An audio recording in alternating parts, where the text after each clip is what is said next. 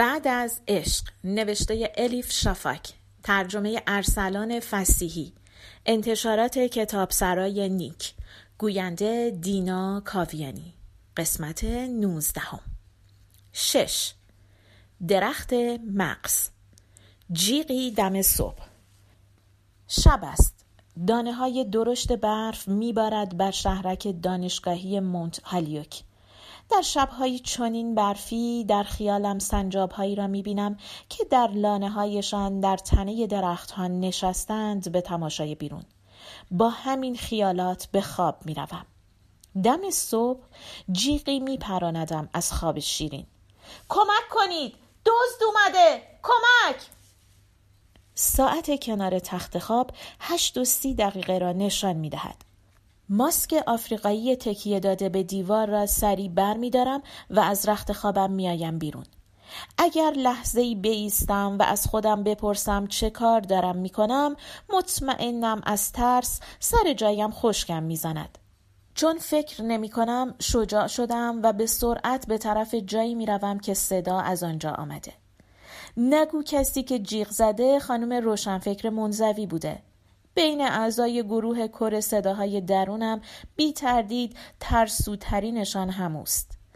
رفته بالای یک چارپایه. طوری که انگار جن دیده باشد رنگش شده عین هو گچ دیوار. از همانجا دارد جیغ جیغ می کند. چی شده؟ چرا جیغ می کشی؟ نفس نفس زنان جوابم را می دهد. چند دقیقه قبل از کتابخونه برگشتم. با خودم گفتم از راه پشتی بیام. یه وقت چشمت روز بد نبینه. دیدم یکی بالای پشت بوم داره راه میره. سایشم قد قول. شاید یکی از شماها باشه. نه غیر ممکنه. همه اعضای گروه کور صداهای درونت اینجان. بر میگردم و نگاه می‌کنم. همگی از صدای جیغ از خواب پریدند انگار. گیج خواب پشت سرم صف کشیدند. خانم جان درویش با لباس خوابش خانم حرس نفس با پیژامایش خانم ذهنیت عملگرا با گرم کنه ورزشیش بله پس هر سه سر جایشان خوابیده بودند. سکوت می کنم و به صدای شب گوش می سپرم واقعا هم صدای تق و توق از بالا می آید خانم ذهنیت عملگرا می گوید فوری به پلیس زنگ بزنیم من شماره تلفن کلانتری و آتش نشانی و اورژانس رو نوشتم و چسبوندم روی یخچال. کار خوبی کردم انگار. عجب زن عملگرایم خب دیگه زنگ بزنیم. شماره تلفن پلیس در وضعیت اضطراری 0911 خانم جان درویش می‌گوید حالا وایستین دست پاچه نشین. بذارین من برم یه نگاهی بندازم. اما خانم حرس نفس از این پیشنهاد خوشش نمیآید. نه خیر نمیشه. اگه خانم جان درویش بره میگه خدا این دوز رو بی علت سراغ ما نفرستاده. لابد حکمتی تو این کار هست. اون وقت مرده رو واسه شام دعوت می‌کنه و بعدش هم آزادش می‌ذاره بره.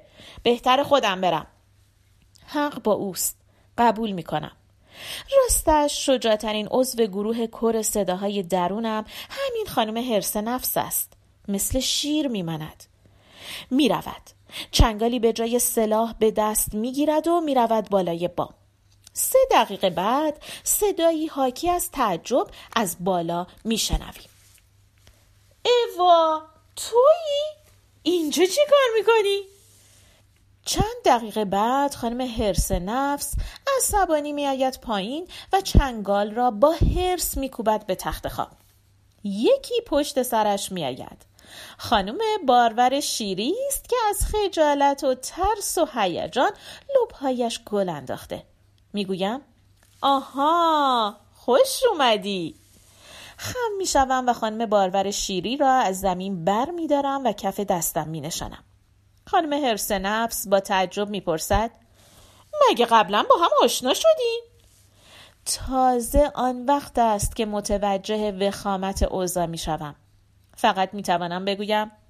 تازه آشنا شدیم. خانم روشنفکر منزوی ابروهایش را در هم می‌کشد و می‌گوید خب که اینطور. کجا اون وقت؟ چرا ما خبردار نشدیم؟ ابتدا دست و پایم را گم می‌کنم و به تته پته میافتم. بعد با خودم می‌گویم بهترین دفاع حمله است و حمله را شروع می‌کنم. باید از شماها پرسید. این همه مدت چرا از وجود خانم بارور شیری یک کلام حرف نزدین؟ چرا به هم نگفتین یه جنبه بارور و مادرانه هم دارم؟ خانم هرس نفس با حالتی عصبی جوابم را می‌دهد مثلا اگه می‌گفتیم چی می‌شد؟ بی خود و بی جهت برای چی آب رو گلالود بکنیم؟ خانم روشنفکر منزوی زیر لب می‌گوید همین یکی رو کم داشتیم ما برای خلاص شدن از دست این خانم سیریش از روی اقیانوس رد شدیم. پا شدیم از استانبول اومدیم اینجا. اما چه فایده؟ اومد و اینجا هم پیدامون کرد. یک دفعه دوزاریم میافتد. متوجه چیزی می‌شوم که قبلا فکرش را هم نکرده بودم. پس لابد پشت قضیه دور شدن از استانبول آن هم با این عجله آرزوی دور شدنم از مادر بارور درونم بوده وایستا ببینم چی گفتی تو؟ یعنی می‌خواستین منو از استانبول دور کنین تا با خانم بارور شیری آشنا نشم؟ خانم روشنفکر منزوی و خانم هرس نفس گناهکارانه به همدیگر نگاه می‌کنند خانم روشنفکر منزوی می‌گوید خیلی خوب. وقتش رسیده واقعیت رو بگیم. اگه قرار اتفاقی بیفته خب بذار بیفته. نمی‌دونم یادت میاد یا نه یه روز با کشتی جزیره داشتی می‌رفتی. یه زن توپل مپل و حامله نشست کنارت. با دو تا پسرش. معلوم است که یادم میآید. سرم را تکان می‌دهم. خب همون روز بدون اینکه متوجه بشی خیلی تحت تاثیر اون زن قرار گرفتی. زن بچه سومش رو حامله بود. تازه همسن و سال تو بود. به اون که نگاه می‌کردی یاد فرصت هایی میافتادی که تو زندگی از دست دادی.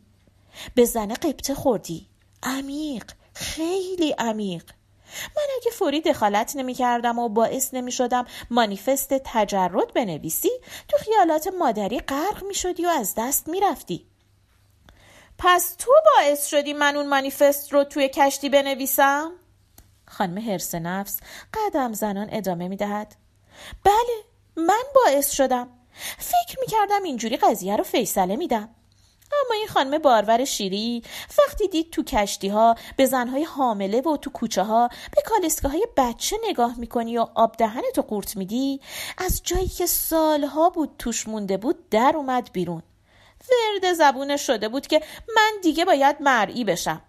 وقتش رسیده که خودم رو بشناسونم. اولش خواستیم با زبون خوش ساکتش کنیم. بعد تهدیدش کردیم. هیچ کدوم افاقه نکرد. دیدیم می‌خواد کار خودشو بکنه و بعدش موازنه ها به هم می‌خوره. وضعیت زیر و رو میشه. ما هم اون شب کودتا کردیم.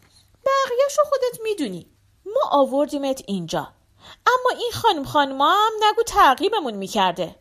می‌گویم حالا که اونم عضو گروه کور صداهای درونمه پس اونم حداقل به اندازه شما حق اظهار نظر داره. خانم روشنفکر منزوی می‌گوید متاسفم.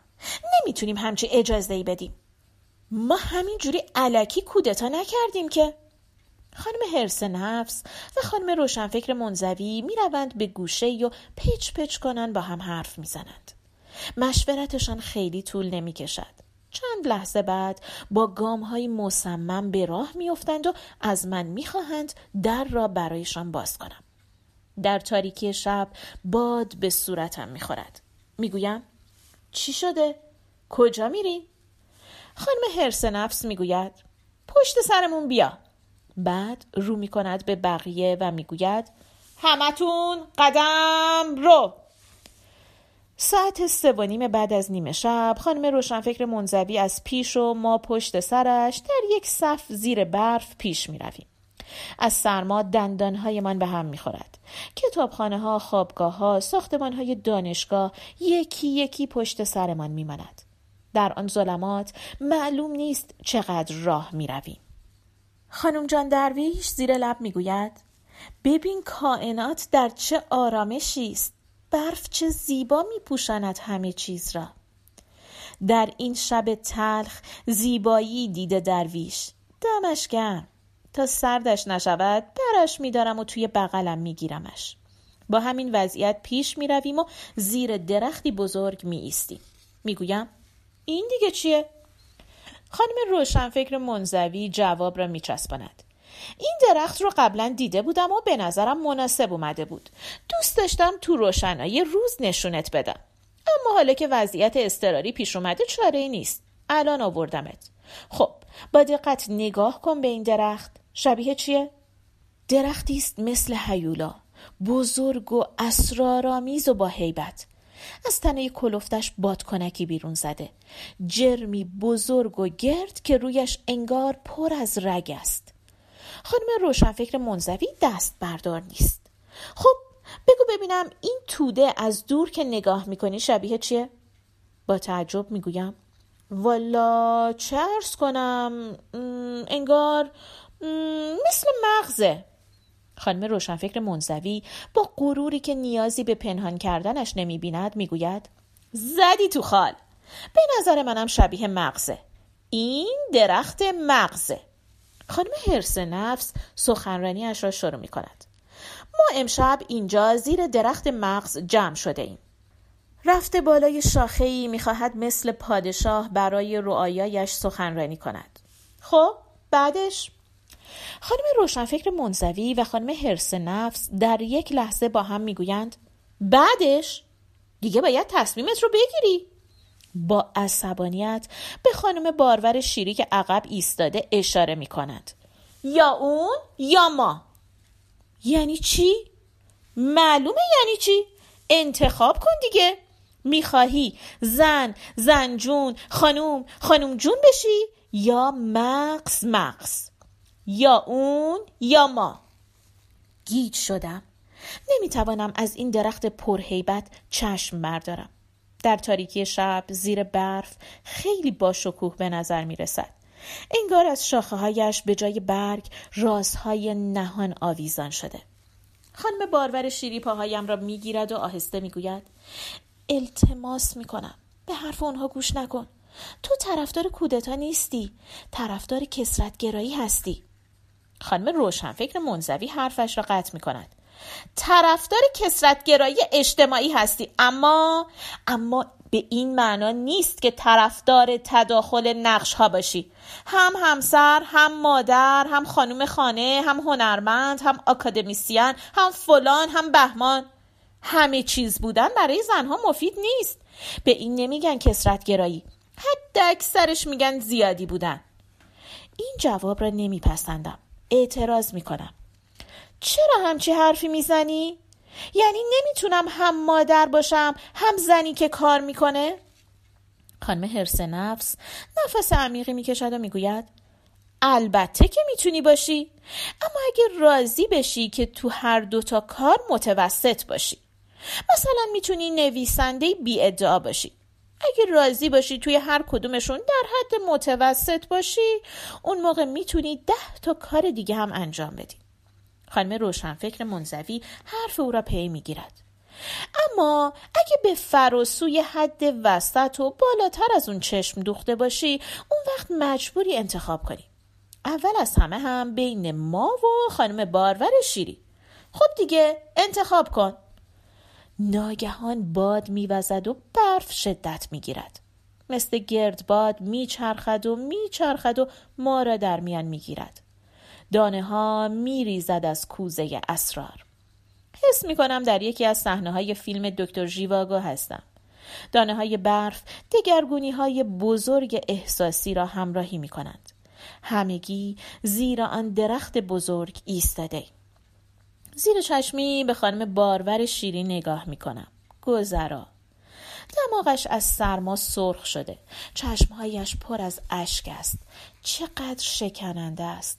چقدر کم میشناسمش. همین دیروز دیدمش. اما بقیه سال هاست با منند. چه ماجراها که با هم پشت سر گذاشته کم و بیش میشناسمشان. می‌دانم هر کدام چه عادتها و اخلاقی دارد. همان لحظه تصمیمم را می‌گیرم. می‌گویم اگه مجبور باشم انتخاب کنم معلومه زن زنجون خانوم خانوم جون بودن رو انتخاب نمی کنم دوست دارم مغز مغز باشم. خانم بارور شیری فریاد می‌زند. اما به من قول داده بودی. می‌گویم متاسفم. نمی‌توانم توی چشمهایش نگاه کنم. اما نمی‌تونم تو رو انتخاب کنم. خانم روشنفکر منزوی بالا و پایین میپرد و فریاد می‌زند. هورا! خانم حرس نفس از شاخه پایین میپرد. هورا! هورا! بزن قدش! چنان با ذوق و شوق دستهایشان را از لای دستهای همدیگر میگذرانند و به هم می‌زنند که لحظه ای موضوع را فراموش می‌کنیم و با تعجب نمایششان را تماشا می‌کنیم. نمایش تمام که می‌شود همگی آرام می‌گیریم. خانم جان درویش آهی عمیق می‌کشد. خانم ذهنیت عملگرا رویش را بر میگرداند خانم بارور شیری بی صدا گریه می کند.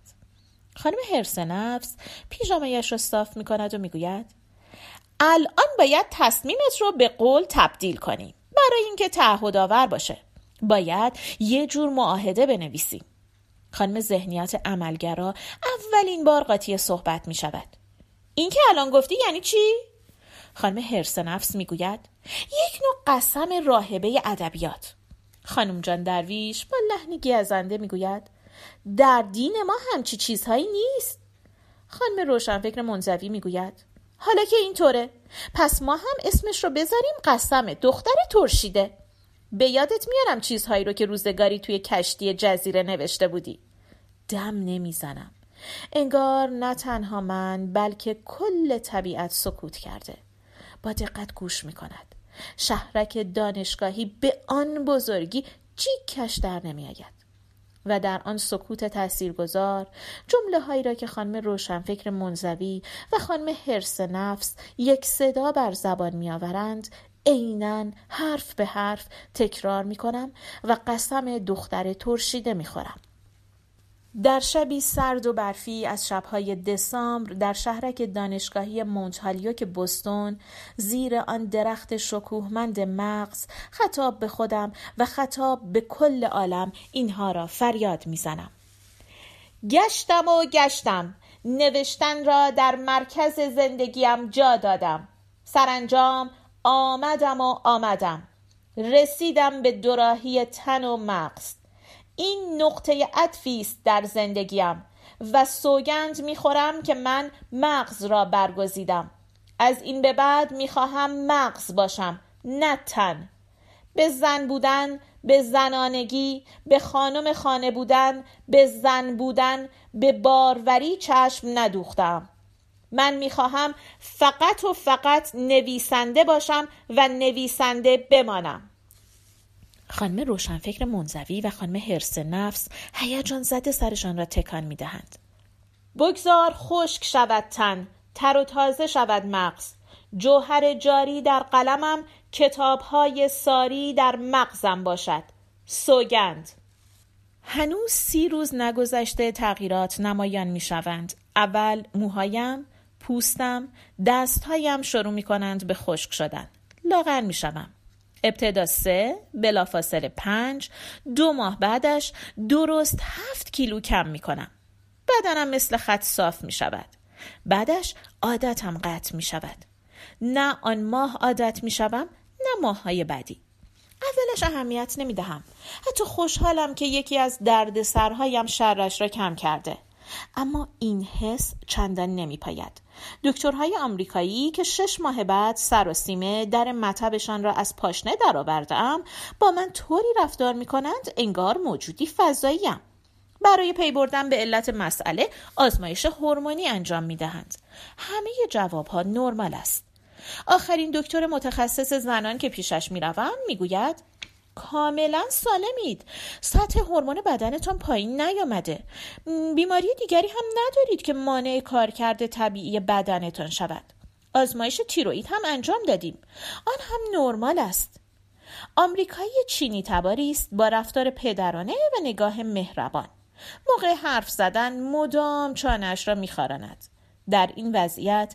تنها چیزی که می‌توانم بگویم این است که مغزتان به بدنتان دستور داده رگل نشود. توضیح دیگری پیدا نمی کنم دهانم از تعجب باز میماند. ادامه می دهد باید با مغزتان صحبت بکنید. من می‌تونم بپرسم اما زبونش رو بلد نیستم.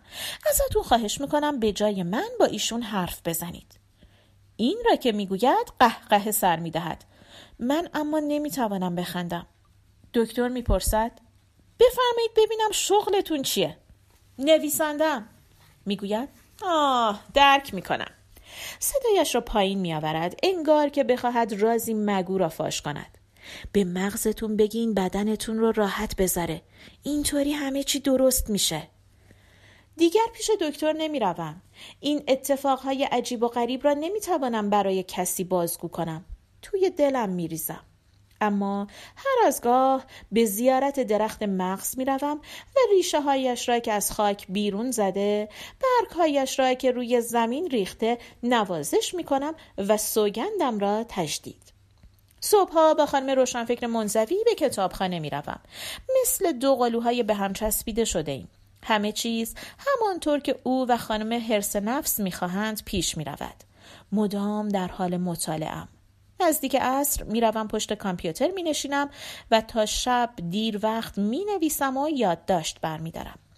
نمی‌گذارم چیزی جز نوشته و کتاب به زندگیم رسوخ کند.